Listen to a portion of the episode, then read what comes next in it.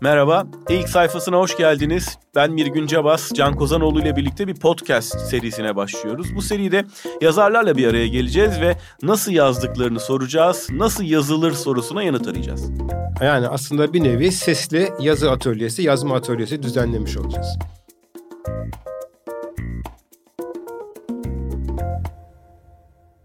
Merhaba, ilk sayfasına hoş geldiniz. Bugün ilk sayfasının son sayfasını yapıyoruz. Can Kozanoğlu ile birlikte baş başayız. Evet, hoş geldin ya da hoş geldiniz diyecek kimse yok. Birbirimize diyelim var Bir gün hoş geldin. Can hoş geldin güle güle. var mı yeni kitap? Olacak inşallah. Bunu genellikle programın sonuna da bölümün sonuna doğru soruyoruz bir, bir e, konuklara. Biz başta sormuş olalım. Ki yani aslında yazarların da çok sevdiği bir soru değil. Bazen de bazı yazarları sormamak lazım. Biz bazılarına sormadık.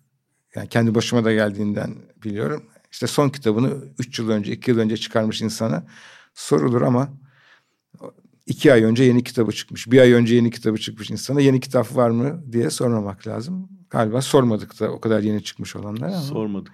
En ya da adabıyla sorduk, sorduk yani. evet. Kafanda peki yeni bir şey oluşmaya başladı mı falan gibi böyle. Çünkü bir hakikaten yani iki ay önce kitap yazmış insana ya bu sayılmaz. evet. Bunu saymıyoruz gibi bir şey anlama geliyor. Başka neler neler sorduk. Aslında önce şuradan başlayalım. Evet oradan başlayalım. e, biz, biz ne niye, yapmak istedik? Evet biz ne yapmak istedik? Niye bu son bölümü yapıyoruz? Bu 26. bölüm oluyor. E, şu ana kadar 25 yazarla kayıt yaptık. E, işte bir sesli yazı atölyesi yapalım diye yola çıkmıştık. Ee, onun bir genel toparlamasını yapalım. Biraz da bizi dinleyenlere hesap vermemiz gerekiyor bazı konularda. Onu verelim. Ee, yani bir saatten sonra istek parça gelir gibi yazar isimleri e, dinleyenlerden gelmeye başladı. Ee, her yazarı alamadık. Bazı yazarlar niye yok? Bunları yani e, isim vermeden konuşalım.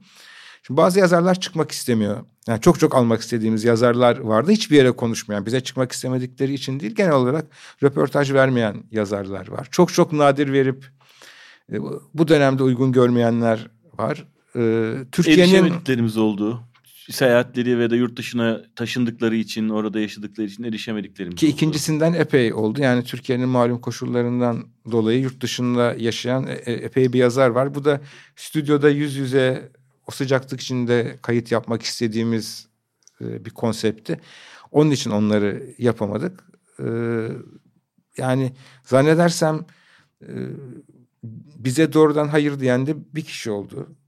Yani onun dışında e, gidip de bizi geri çeviren insan olmadı. Çünkü bazı çıkmasını istemem, e, çıkmak istemeyen insanları da hayır deme gerilimine sokmak istemedik. Hiç kapılarını çalmadık. E, Ha ama aklınıza gelip de burada olmayan bazı yazarlar belki bizim aklımıza gelmedi ya da belli sebeplerle istemedik ama yani çoğu yazar ya konuşmadıkları için ya da erişim alanımızın dışında oldukları için ağırlıklı olarak da yurt dışında yaşadıklarından dolayı. Bir de bir kriterimiz daha vardı. Ee, burada olabildiğince e, çeşitlilik sergilemek istedik. Yani e, aynı janrda yazan, benzer ekolün içinde olan öyle değerlendirilen yazarların arasından da birini ya da ikisini alalım. E, çok da tekrara gitmeyelim istedik. Ona göre de bazı yazarları dışarıda bırakmak zorunda kaldık. E, çünkü e, belli bir amaca dönük bir e, yayın dizisi olmasını istediğimiz için bu. Yani dinleyenlerin e, sadece iyi vakit geçirecekleri değil aynı zamanda başta dediğimiz gibi yani bu yazarlık atölyesi fikrine sadık kalalım. İnsanlara dinleyicilere olabildiğince fazla örnek verelim e, niyetimiz olduğu için de öyle bir e, tercih seti ortaya çıkmış oldu. Ki yani e, her türlü e, eleştire başımızın üstüne şunu söyleyenlere cevaben değil de e, bilgi vermek amaçlı olarak işte dinliyorum şu şu şu yazarlar iyi ki çıkmış ama şunu yadırgadım onunla niye konuştuğunuz gibi şeylerdi. Kendimize bir eşik koyduk tabii haddimiz değil ama bir edebi kalite eşiği koyduk. Eşiğin üzerinde olabildiğince çeşitli, olabildiğince ayrı alana yer vermek zorunda kaldık ki e, yelpaze deyince bunu seninle aramızda da birkaç kez konuştuk. Yelpazenin bir kanadı da eksik kaldı. Daha popüler olan kanadı. deyim uygun değil ama şimdi başka bir şey bulamadım. Biraz daha ucuz edebiyat gibi görülen e, tarzı. Hani oraya işte o demin söylediğim eşikle bağlantılı olarak e, pek fazla girmek istemedik. E, ama bunu niye sorun ettik? Şundan dolayı sorun ettik. İki tane yol var. E, demin söylediğim gibi haddimiz mi diyeyim ama bir eşik koyduk. O eşiğin üzerinde olması lazım. Eyvallah ama diğer yandan bakınca da şimdi yazarlık atölyesi e, belki de daha pop edebiyat gibi görülen edebiyat tarzında yazmak isteyen insanlar da var. Acaba onlara da seslenelim mi? İşte bazı bizim çok itibar etmediğimiz listelerden isimlerde alalım mı diye sormadık değil. Sonuçta işte bir yol tutturduk gidiyoruz o yola girmeyelim dedik ama orası da olur. Hatta benim aklıma şeyi getirdi o yaşadığımız ikilem. İşte benim e, üniversitede ders verdiğim yıllarda sosyoloji derslerinin yanında bir de televizyonda haber yazımı dersi vardı ve orada işte e, o yılların standardında nispeten kalitelici olan haber kanallarının, NTV'nin, CNN Türk'ün hatta Haber Türk'ün e, kullandığı yöntemlerle, ölçülerle haber yazmayı öğrencilere gösterme çabasındaydık ama hep kafada şu soru da vardı. Yani ya çocuk Flash TV'de işe girecekse sonuçta e, iletişim fakültesi öğrencisi ya da şov haberi yapacaksa ATV haber için o bağıran spotlardan yazması gerekecekse diye böyle dersin sonuna doğru semestrin sonuna doğru öyle birkaç denemede yapardık. Yani burada da aynı e, ikilem bir daha doğru olduğunu düşünen var, düşündüklerim var. Bir de daha hayatın gerçekleri var. Biz edebi kaliteden yana tercihimizi kullandık ama belki başka bir zaman başka bir mecrada biraz daha pop görünenlere de bir mikrofon açarız. Evet çünkü sonuçta e, tükettiğimiz şeyi e, türü e, mikrofona taşımayı tercih ettik. Çünkü bu sadece genel anlamda tükettiğimiz edebiyat tarzı ya da yazarlar ya da romanlar değil aslında pratikte kısa vadede de bir tüketim gerektiren bir iş yaptık. Çünkü e, 25 yazarla konuştuk ve 25 yazarın 25 romanı üzerinden başladık. E, ama e, gittik. Hmm, her bir yazar için birden fazla roman okuduğumuz da oldu. E, eskiden okuduğumuz romanları tekrar gözden geçirdiğimiz oldu o ana kadar atladığımız romanlar varsa ya da hiç tanışmadığımız yazarlar varsa onların e, romanlarını e, konuşacağımız için onları da okuduk. Herhalde benim kitaplığımda bir küçük raf oldu yani en az 40 yeni e, okumadığım ya da baştan okuduğum kitap oldu bu süreç zarfında. Evet yani bizim için de aslında şey hemen hiç yoktu yani benim için iki kişiydi galiba. E, ilk defa bir kitabını okudum ama o kitabını okumadığım yazarlar vardı ya da işte okumuş olduğumuz kitapları senin de söylediğin gibi yeniden gözden geçirmek hatta gözden geçirmek değil hepsini baştan sona okuduk o konuda hakkımızı da yemeyelim yani e, ilk sayfasında dinlediğimiz hiçbir e, kitabı çok yakın dönemde baştan sona okumamış olarak buraya gelmedik. Hatta şöyle oldu bazı çoğunlukla iki bölüm birlikte kaydediyorduk e, iki yazarı arka arkaya davet ediyorduk ve sırayla onlarla konuşuyorduk. Ee, ve hani e, kimi davet edelim, gelir mi, gelmez mi, olur mu, olmaz mı derken böyle bize o yazara hazırlanmak için birkaç günlük süre kalıyordu. Ve bu zaman zarfında biz e, iki romanı, en az iki romanı ya da bir bazen bir yazardan birden fazla şey okuyacaksak eğer iki üç romanı okuyarak e, buraya ve... gelmek zorunda kalıyorduk ve iki üç günde hani bayağı gece gündüz okuyarak yapıyorduk bunu. yani bayağı böyle... E... 400 sayfadan fazla okuduğumuz gecelerin sayısı da az değil değildi. Ama bizim için de iyi oldu. Yani şundan dolayı iyi oldu. Daha önce okuduklarımızla okumadıklarımızla çok da geniş olmayan bir zaman diliminde böyle çok hızlı ve kapsamlı bir günümüz Türkiye Edebiyatı turu yapmış olduk.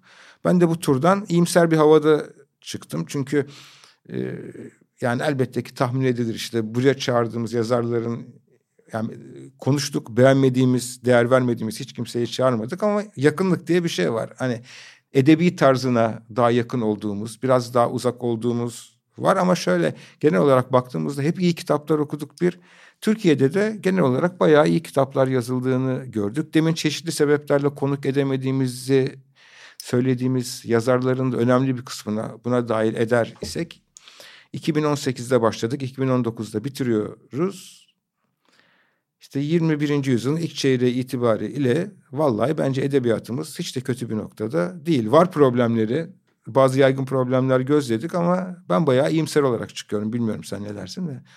Ee, benim için de doğrusu bir anlamda sistemli bir okuma oldu dediğin gibi yani ben açıkları ben bir de şöyle bir şey ben genel olarak Türk edebiyatını e, takip ettiğimi düşünüyordum yeni yazarları çağdaş yazarları e, bu gayretime rağmen epey açığım olduğunu fark etmiş oldum bu vesileyle bu açığı kapatmış oldum e, takip edeceğim yeni isimler oldu yani yeni romanları çıktıkça okumaya devam edeceğim isimler oldu o, o yüzden de sevindim ve okuduklarımın da çok büyük bölümünden çok memnun oldum e, yeni tanıştıklarımla da geriye dönüp tekrar okuduklarımla da çok tatmin oldum. Hakikaten iyi bir damar var.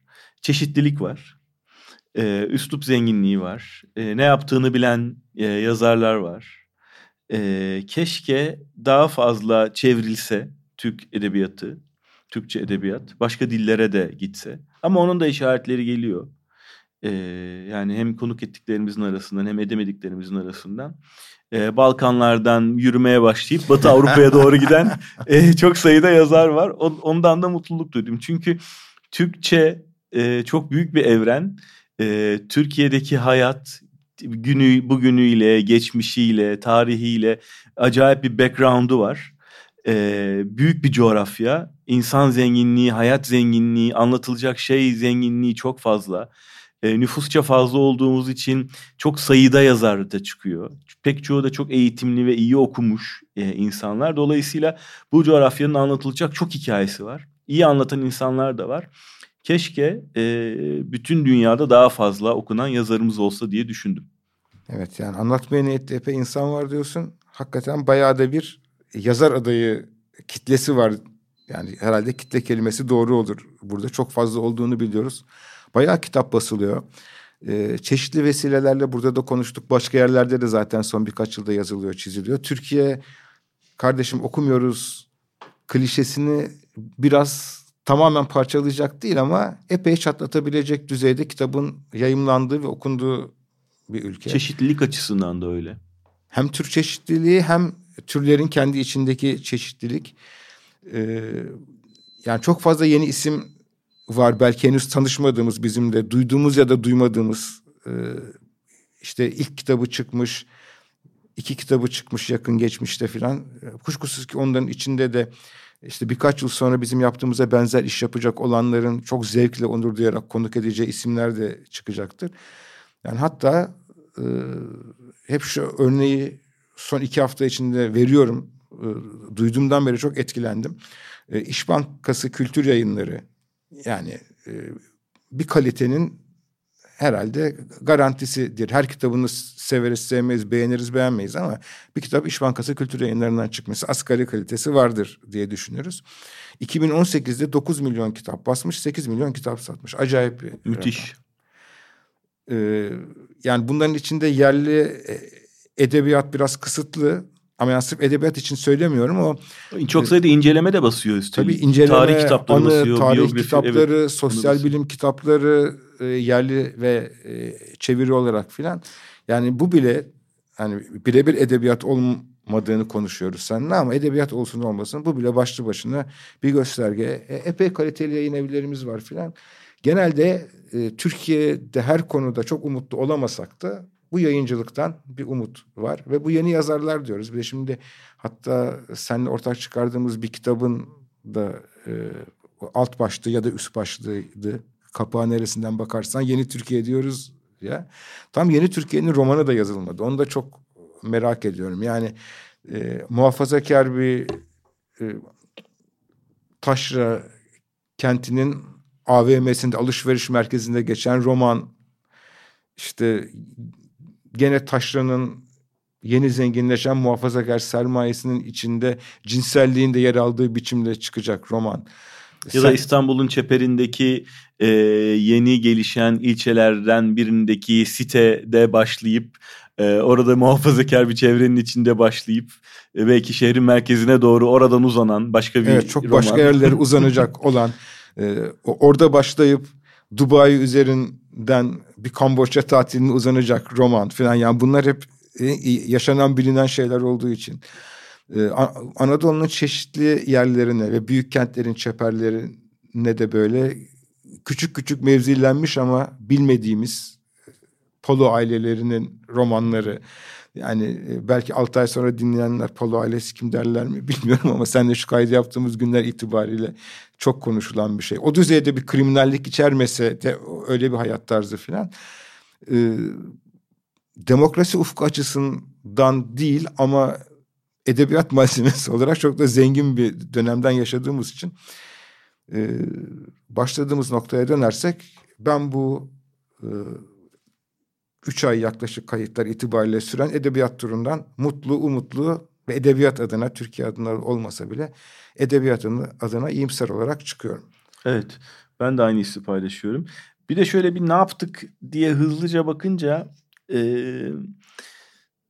niyetimiz hani nasıl yazıyorsunuz sorusuna cevap almaktı yazarlardan. Galiba birkaç gruba ayırabiliyoruz değil mi? Yazma alışkanlıkları açısından yazarları. Ee, bir, bir grupta e, ne yazacağını baştan çok iyi bilen, e, bir sinopsis, bir tretman çıkaran, e, elinde bir e, şablonla yani ne yazacağını bilerek, neyi geliştireceğini bilerek masaya oturan, e, yazmaya oturan yazar tipi var. Bir e, yazdığı şeyi birkaç defa yazan, üzerinden geçen ve her defasında geliştiren, değiştiren bir yazar tipi var.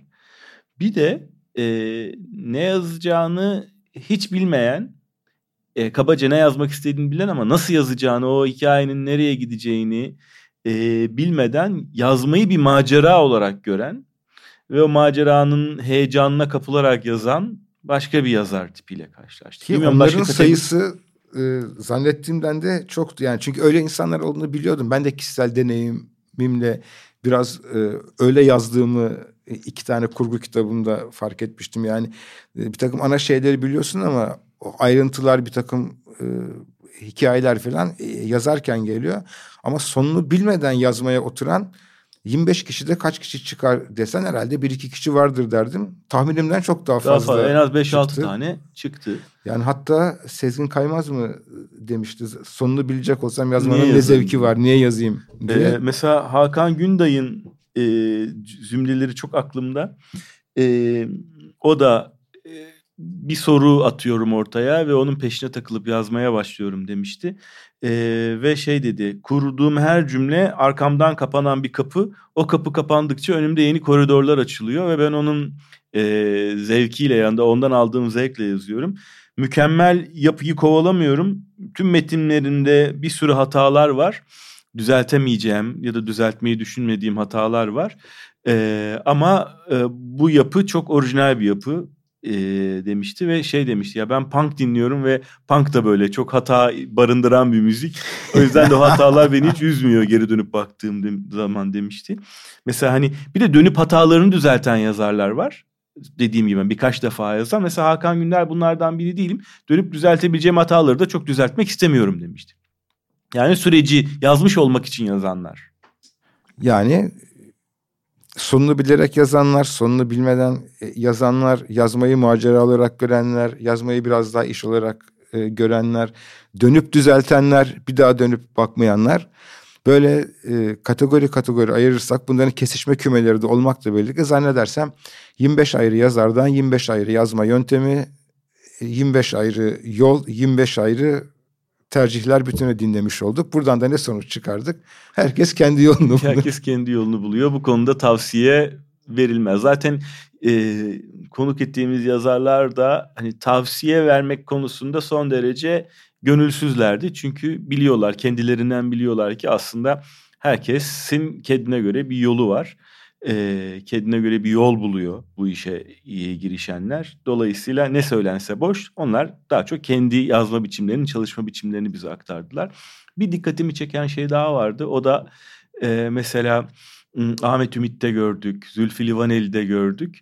E, bir konuya kafayı takıp aslında e, e, Saygın Ersin'de gördük aynı şeyi. E, bir konuya kafayı takıp e, bununla ilgili çok derinlemesine araştırma yapıp yazmaya öyle oturan yazarlar. Ve onların önemli bölümü için de aslında yazmaktan çok onu araştırmak daha heyecan verici bölümü e, oluşturuyor o süreçte. Evet yani kendine epey bir şeyler katmış oluyor. Sonra o kattıkların bir kısmını okurla paylaşmış gibi oluyor. Buket Uzuner aynı şekilde bu verdiğim e, türe örnek.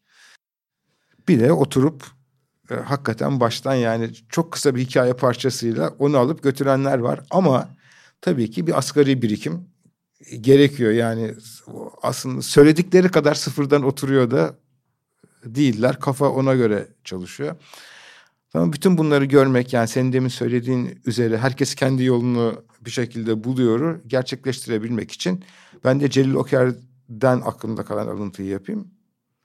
Yazar olmak için yazmak lazım. O yolu bulmak için de yazmak lazım. Ki e, gene Celil Oker'le o konuda kitap yazmışlığı olduğu için yani nasıl yazılır konusunda cinayet e, polisiye romanları dışında nasıl yazılır konusunda da bir kitabı bulunduğu için belki diğer yazarlardan daha ayrıntılı konuşmuştuk. E, tam aynı fikirde olmadığım bir konu vardı. Yaz, yazar olmak için yazmak lazım. Doğru. Herkes yazabilir mi? O biraz daha herkes yazabilir tarafına yakın. Ben de isteyen herkes deneyebilir. Ama bir kumaş da gerekir diye düşünenlerdenim. Galiba e, bu kumaş kelimesini Ayfer Tunç da kullanmıştı. Burada ondan alıntı yapıyor.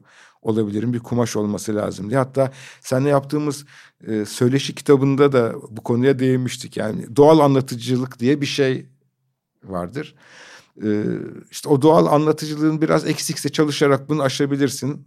Ama daha doğal halinin bulunması tercih edilebilir. Onun dışında tabii ne yazacağını bilmek lazım. Onu da Ercan Kesal'la konuşurken galiba şöyle örneklemiştik. Yani e, işte onun kendi hayatından çıkan bazı vakalar hikayeye dönüşüyor, romana dönüşüyor, filme dönüşüyor. Aynı olayı gözlemlemiş ya da onun aynı hayatı yaşamış. İşte bir Orta Anadolu kasabasından çıkıp da gene benzer yerlerde mecbur hizmet yapıp e, hekimlik mesleğini icra etmiş insanlar aynı şeyleri görüp hikayeleştirmemiş olabilirler. Yani bir şeyi görmek başka bir şey, onu anı olarak hayatına sokmak başka bir şey, hikayeleştirebilmek başka bir şey. Hikayeleştirebilmek için iki şey gerekiyor. Bir hikayeleştirmeye niyetin olması, bu tartışılmaz. Bir de acaba hikayeleştirme yeteneğinin olup olmaması gerekiyor mu? Öyle bir göz, öyle bir gözlem gücü, öyle bir kurgu yeteneği. Bence biraz gerekiyor ama onun olup olmadığını bilmek için denemek lazım. Tabii ne amaçla yazdığınız önemli. Yani yazmak beni mutlu ediyor diyorsanız elbette ki yayınlanıp yayınlanmadığı önemli değilse, insanlara ulaşıp ulaşmadığı, işte bir önemli yayın evinin logosunu taşıyıp taşımadığı çok önemli bir şey değilse yazmak mutlu ediyorsa ne güzel ama böyle hedefler de var ise bence yazar adayları için gerçekçi olmak gereken noktalarda vardır derim. Bir dönemde e, editörlük yapmış, yayın evi editörlüğü olarak. yapmış birisi olarak. Ee, şimdi yaptığımız bölümlere böyle hızlıca bakarken e, birbirini doğrulayan ya da e, onaylayan e, sözler söyleyen yazarlar da var. Bir de birbirleriyle tam taban tabana zıt eğilimde olan yazarlar da var. Mesela onları da böyle çok hoşuma giderek hatırladım, gördüm. Mesela az önce örnek verdim. Yazmış olmak için yazan, o macerayı seven yazarlar var. E, Hakan Günday gibi mesela. E, bir de e, yazmak hiç zevkli değil diyen yazarlar var. Mesela Murat Menteş gibi. E, Murat şey demiş. Yazmak hiç eğlenceli değil. Sonuçta kelimelerle yazıyoruz. Harfler harfleri kullanarak yazıyorsun ve son romanımda 300 bin harf kullanmışımdır ortalama. E, ve bir mücadele veriyorsun diye anlatıyor o. Ya da Saygın Ersin. Ee, yazma eylemini sevmiyorum. Hayal kurmayı ve araştırmayı seviyorum ama iş ne zaman yazma ameliyesine gel, gelse hani e, burada çok zorlanıyorum diye anlatmıştı. Ee, mesela yine birbiriyle çelişen e, iki başka yazar. E, Murat Menteş yine. Ben her zaman okurun hizmetindeyim. Okuru düşünerek yazıyorum. Onu şaşırtmak için yazıyorum. Ona hizmet etmek için yazıyorum diyen bir yazar. Diğer tarafta da Ayfer Tunç var. Okuru tamamen uza, unutarak yazıyorum. Okuru ne kadar az bilirsem o kadar iyi.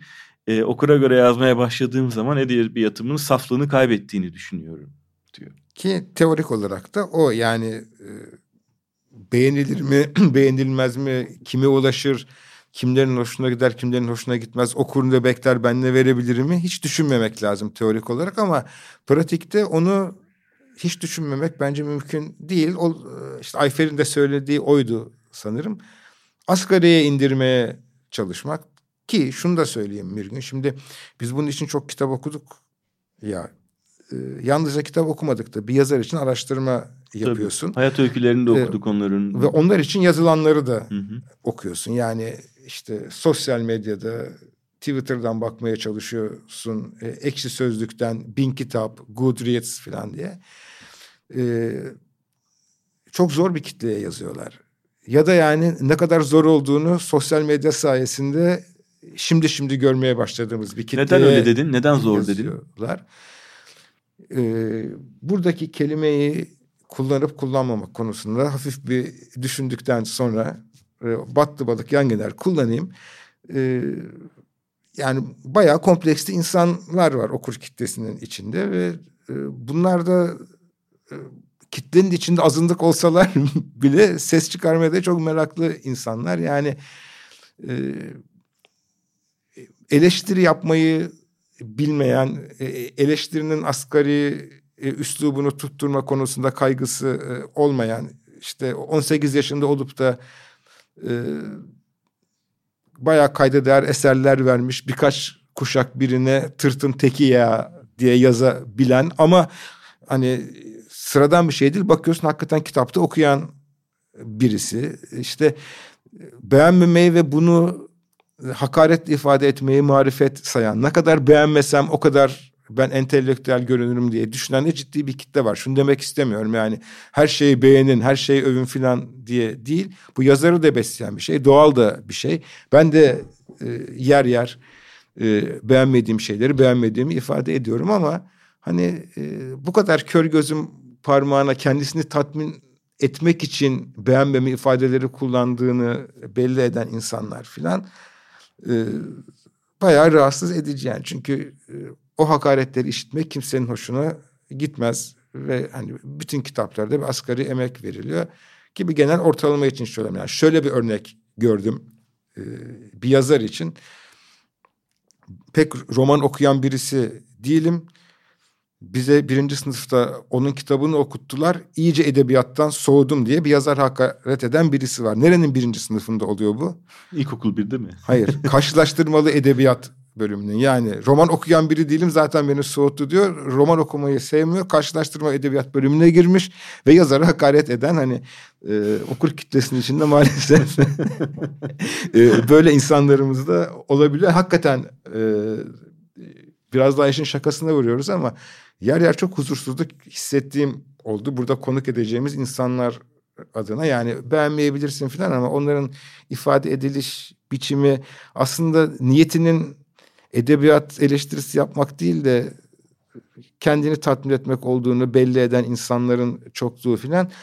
Ee, biz hani bu sesli yazı atölyesi ve yazar adaylarını aldık ağırlıklı olarak sesleniyoruz ya. Şunu da bilmeleri lazım ki çok zor bir kitleye ulaştıracaklar eserlerini ulaştırabilirler ise yani umarız dinleyip de hevesli olanların önemli bir kısmı kitaplarını yayımlatabilir ama ne karşılaşacaklarını da bilmeleri lazım. Yani. Evet ama buna genel olarak bir e, haddini bilmezlik çağı ya da e, memnuniyetsizlik çağı ya da biraz üzerine düşünürsek daha sofistike adlar da bulabiliriz içinde olduğumuzu düşünecek olursak yazarların da bundan payını almamaları e, hesap Mümkün. edilemez, düşünülemez. Tabii. Çünkü bunu seninle çeşitli vesilelerle konuştuk. Son birlikte yaptığımız kitapta da içine girdi sosyal medya meselesi. Yani bir şeyi beğenmemeyi ve en can acıtıcı sözlerle bunu eleştirmeyi, hakarete vardırmayı e, artık iş edinmiş, meslek edinmiş neredeyse insanlar var. Varlıklarını buna bağlamış insanlar e, anonim olmak ya da işte seslendikleri hakkında konuştukları kişiyle asla karşı karşıya gelmeyeceğini bilmek e, bu insanların böyle davranmasına temel sebep. Bir de tabii ne kadar sivri dilli olursan orada o kadar çok takipçin oluyor ve işte daha fazla insana sesini ulaştırıyorsun.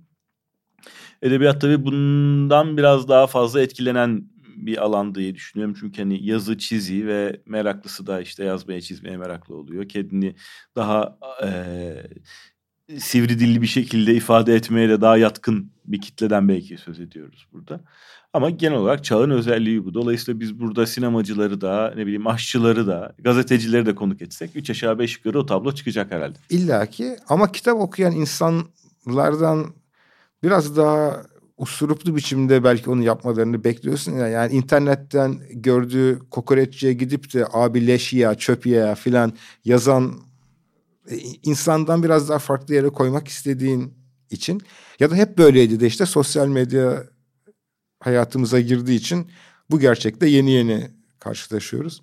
Yani beni biraz e, bu süreçte en çok mutsuz eden belki tek mutsuz eden şey böyle kitaplar hakkında, yazarlar hakkında yazılan, çizilenlerin haksızlığı değil, üslupsuzluğu oldu. Değil. Evet e, ama bir şekilde de herkes bu çağa kendini uydurmaya başlıyor ve bunu beceriyor herhalde. Herkesin derisi bir miktar maalesef kalınlaşıyor. Özellikle sosyal medya e, ve benzeri yerlerden gelen bu densiz e, çıkışlar karşısında. Bir de şöyle bir şey gördüm. Bir kelime çıkmış şimdi çerezlik diye. E, anladığı kitaba çerezlik diyor. Ya da işte yalın anlatımın estetiği diye bir şey olduğunu pek kavrayamayan e, insan kolay tipleri. okuduğu şey yani. Yani kolay okuduğu ya da anlatımın yalın olduğu her şeye işte çerezlik bir kitap. Yani çerezlik bir kitap boş ver. Çerezlik bir kitap okunabilir. Yani gibi e, bununla böyle bir klişe olarak yani kendini kanıtlama yolu olarak bak kolay anlaşılan kitap ne, nedir ben bunu küçümserim dercesine. Hani... Ya aslında şey yani ben bile anladıysam diye okumak lazım onu.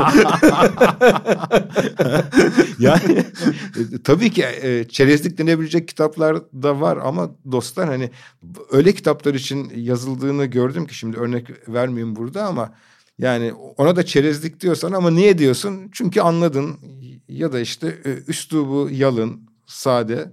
Zaten herhalde belki edebiyatın kalitesi yanında okurun kalitesi de bir şey arayacaksak o da yalın olanın estetiğini okurun görebilmesi. Yani çünkü yazar bir kalite sergiler sergilemez. Okurun da bir kalitesi kalitesizliği olabilir. Hani biz de durduk 10 dakikadır niye okurlara çakma konusuna takıldık bilmiyorum ama hani bu deneyimin bizim adımıza olumlu taraflarının yanında olumsuz taraflarını da e, görmek adına. Bunun dışında ne söyleyebiliriz yazar Bir şey daha söyleyebiliriz belki tespitler.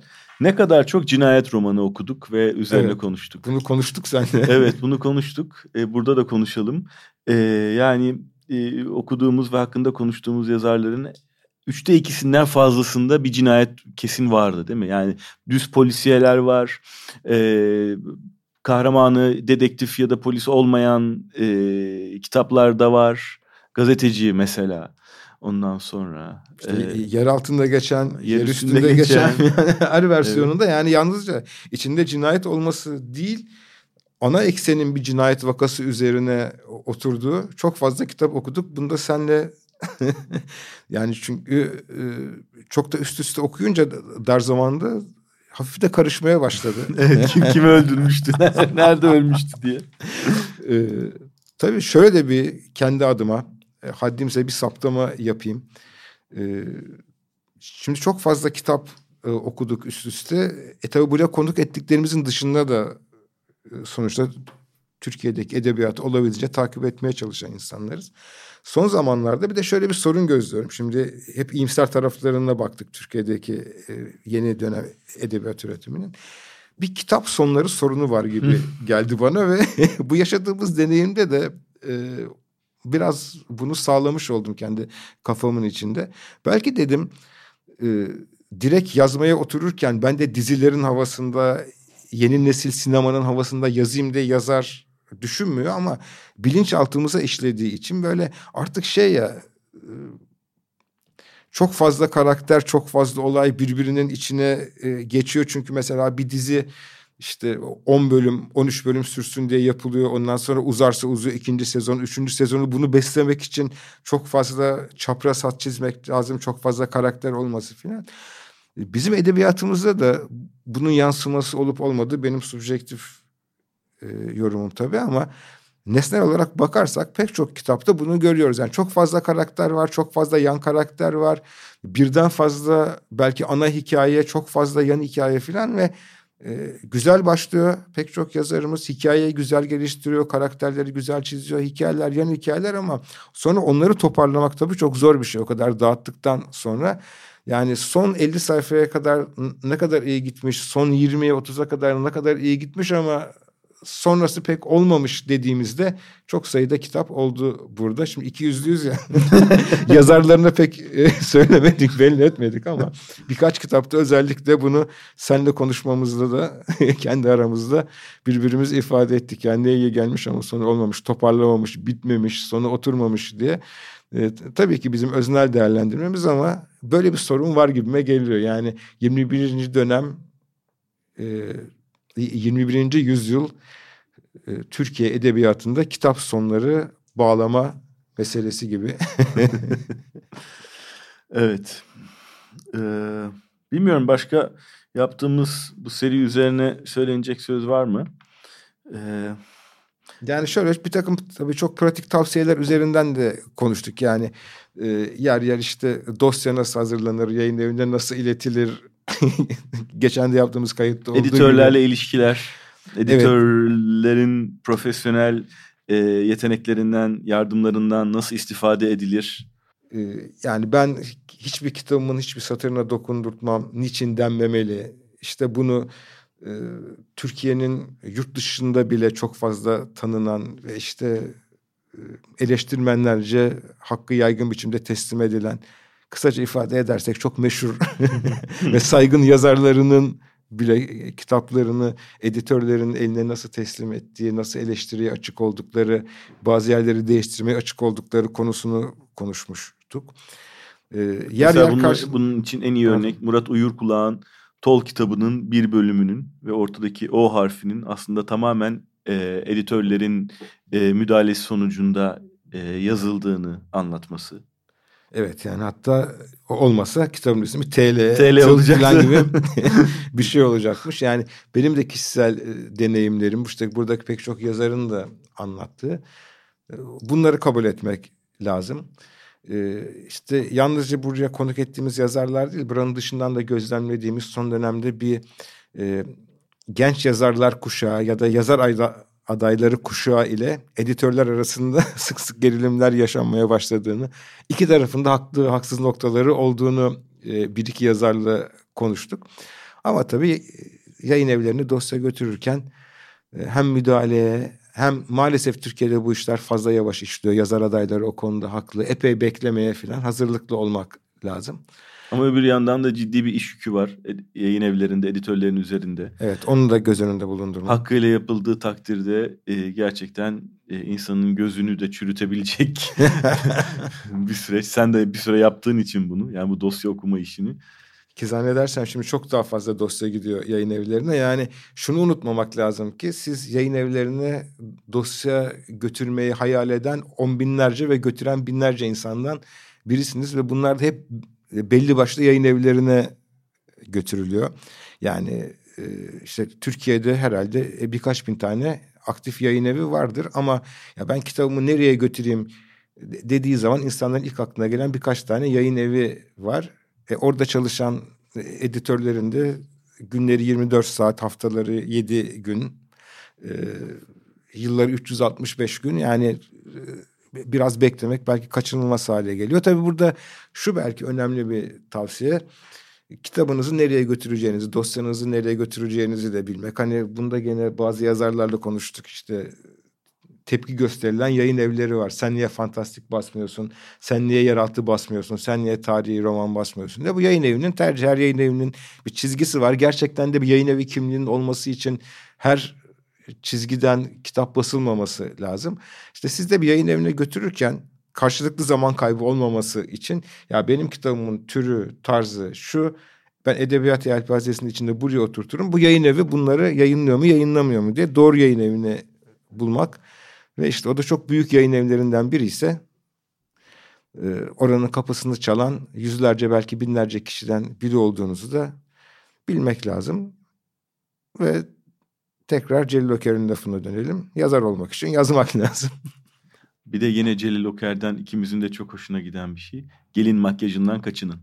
Evet.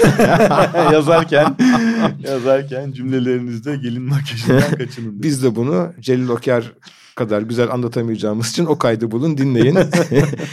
yazarken gelin makyajı yapmak ne demek diye. Böyle böyle yani e, belki aklımıza gelmeyen, belkisi de yok aklımıza gelmeyen e, pek çok şey konuştuk burada bu son toparlama e, bölümünde yer veremediğimiz parça parça kayıtları dinlerseniz ve yazmaya niyetliyseniz e, belki işinize yarar diye umduk. Evet. Bir de son cümle yani benim son cümlelerimden biri olsun. Ee, bu kayıt dizisinde Storytel sayesinde yaptık. O, onun için yaptık. O sayede yaptık. Ee, bizim yine Can'la bir iş daha birlikte yapmamıza vesile olduğu için de e, az önce söylediğimiz gibi pek çok yazarla hem tanışmak hem uzun süredir görmediğimiz insanları görmek. Evet hem... ya o, o bayağı iyi oldu yani çünkü yıllardır görmediğimiz epey bir arkadaşımız da burada Sayede görüşmüş olduk. E, çay kahve içtik, muhabbet ettik. Ve öyle... bir iz bırakmaya vesile olduğu için yani nereden baksan 26 bölümlük ve e, dünyanın altı üstü gelmedikçe orada durmaya devam edecek çeşitli platformlarda bir seri, başı sonu olan bir seri yapmamıza vesile olduğu için de Storytel'e de hakikaten ve ben kendi adıma minnet borçluyum. Bir de yaptıkları iş de hoş. Yani e, audiobook meselesi okunmaya ya da işte yeni tür okumaya e, zemin olduğu için de e, bu yaptığımız işlere çok büyük uyum içinde. Ayrıca tabii şunu da söylemek lazım ki hani çoğu insan tahmin ediyordur, biliyordur da biz gene de söylemiş olalım. Bu işten para da aldık. ya ne isteriz yani. hani biz böyle e, çok idealist iki insan olarak ya edebiyat adına bir şey yapalım diye yola çıktık ve bu platformu bulduk değil. Hani bize böyle bir teklif geldi. Biz böyle bir şans bulmuşken onu olabildiğince içini doldurmaya, olabildiğince içimize sinecek şekilde yapmaya çalıştık ama e, yani bayağı bir elimizi rahatlatacak para da bu işten ayrıca kazanmış olduğumuzu da ifade etmezsek içime e, sinmez. Yani biraz sahtekarlık gibi gelir işin o kısmı da. Ki yani ayrıca e, bütün bu süslü cümlelerin yanında bu storytelciler de bayağı iyi insanlar. Çok yani bireysel bir sürü yeni arkadaşımız oldu. evet yani e, Berke e, yönetici konumundaki arkadaşımızı tanıyorduk eskiden. O seslenen kitabı kurduğu yönettiği yıllardan. Yani burada Yaş ortalaması hayli düşük ve çok sempatik. Epey arkadaşla tanıştık. Buraya kitap seslendirmeye gelen çok sayıda insan var. Onların içinde de gene yıllardır görmediğimiz arkadaşımız vardı. Bayağı bir sosyal ortam yaptık burada. O açıdan da şanslı bir şeydi. Ve senle de son 20 yılda bilmiyorum 50. defa mı ne bir işin sonuna gelmiş olduk. Evet. Dönüyoruz dolaşıyoruz baş başa kalıyoruz. bir işi bitirmiş bir işe başlarken buluyoruz kendimizi. Bu da senin acı kaderin olsun Mürgün. Gün batımına doğru uzayan gölgelerimizi geride bırakarak bir kez daha gidiyoruz Can. Ve bizi dinleyen herkese de çok teşekkür ediyoruz. Çünkü e, aslında şunu da söyleyelim. E, lafı da uzattıkça uzatıyoruz. E, biraz da içimizde kaldı galiba hep başkaları konuştu. Konuştuk. Başkaları konuştu derken onların da çok fazla sözünü e, kestik burada ama e, bayağı da bir zevk aldık. Kesin. yani çok. bu işi yaparken e, öyle iş gibi başladık sonra iş psikolojisinden çıkmış gibi de olduk. Ben bir küçük boşluğa düşeceğim. Mesela ve şunu öğrenmiş oldum kendi adıma podcast yapmak zevkli bir şey sen iyi bir podcast dinleyicisiydin bu işe başlarken. Ben podcast dinlemeye niyetlenip niyetlenip bir türlü tam o mecralara kendini atamamış birisiydim. Yapmak zevkli bir şeymiş. Epey bir insana ulaşıyormuş. Ya. Yani tahmin ettiğimizden daha fazla insana ulaştı. Bunu da nereden anladık? e, yeni Türkçemizde dönüşler aldık. Bunu bir kitapta yazsam böyle yazmamış da konuşurken dönüşler aldık diyoruz. Feedback'ten iyidir gene de. Evet gene de feedback'ten Yani tam Türkçesi iyidir. geri besleme bunun üniversite zamanında bile benim vardı iletişim kuramları okurken. O bile beni irite ediyordu. E ama tam güzel bir kelime henüz Türkçemize girmiş olmasa da e, geri dönüşler aldık. Geri dönüşler, dönüşler aldık. aldık. Beklediğimizden evet. fazla beklediğimizden iyi Onlara da çok teşekkür ediyoruz. E, yap, zaten işin en güzel tarafı birilerinin kıymet bilmesi. E, kıymeti bilinen bir iş. O yüzden ondan da memnunuz. Evet. Kıymeti beklediğimizden de daha fazla bilinen insanlardan beklediğimizden de daha fazla olumlu tepki almış bir iş. İyi ya biz bayağı şanslı bir insanlarmışız gibi bir duyguya kapılarak bitiriyorum bir gün. Evet Can. o halde e, hoşça kalın. Güzel kitaplar okuyun. 26 bölüm podcast var. Fırsat buldukça dinlemediyseniz dinleyin deyip ben de kapatayım. Evet hakikaten bu üzerine konuştuğumuz kitapların içinde okumamış olduklarınız varsa da hemen hepsini tavsiye ederim. Niye hepsini demedim hemen hepsini bir ihtiyat payı bırakmak lazım. bu da bizim pisliğimiz olsun gidin.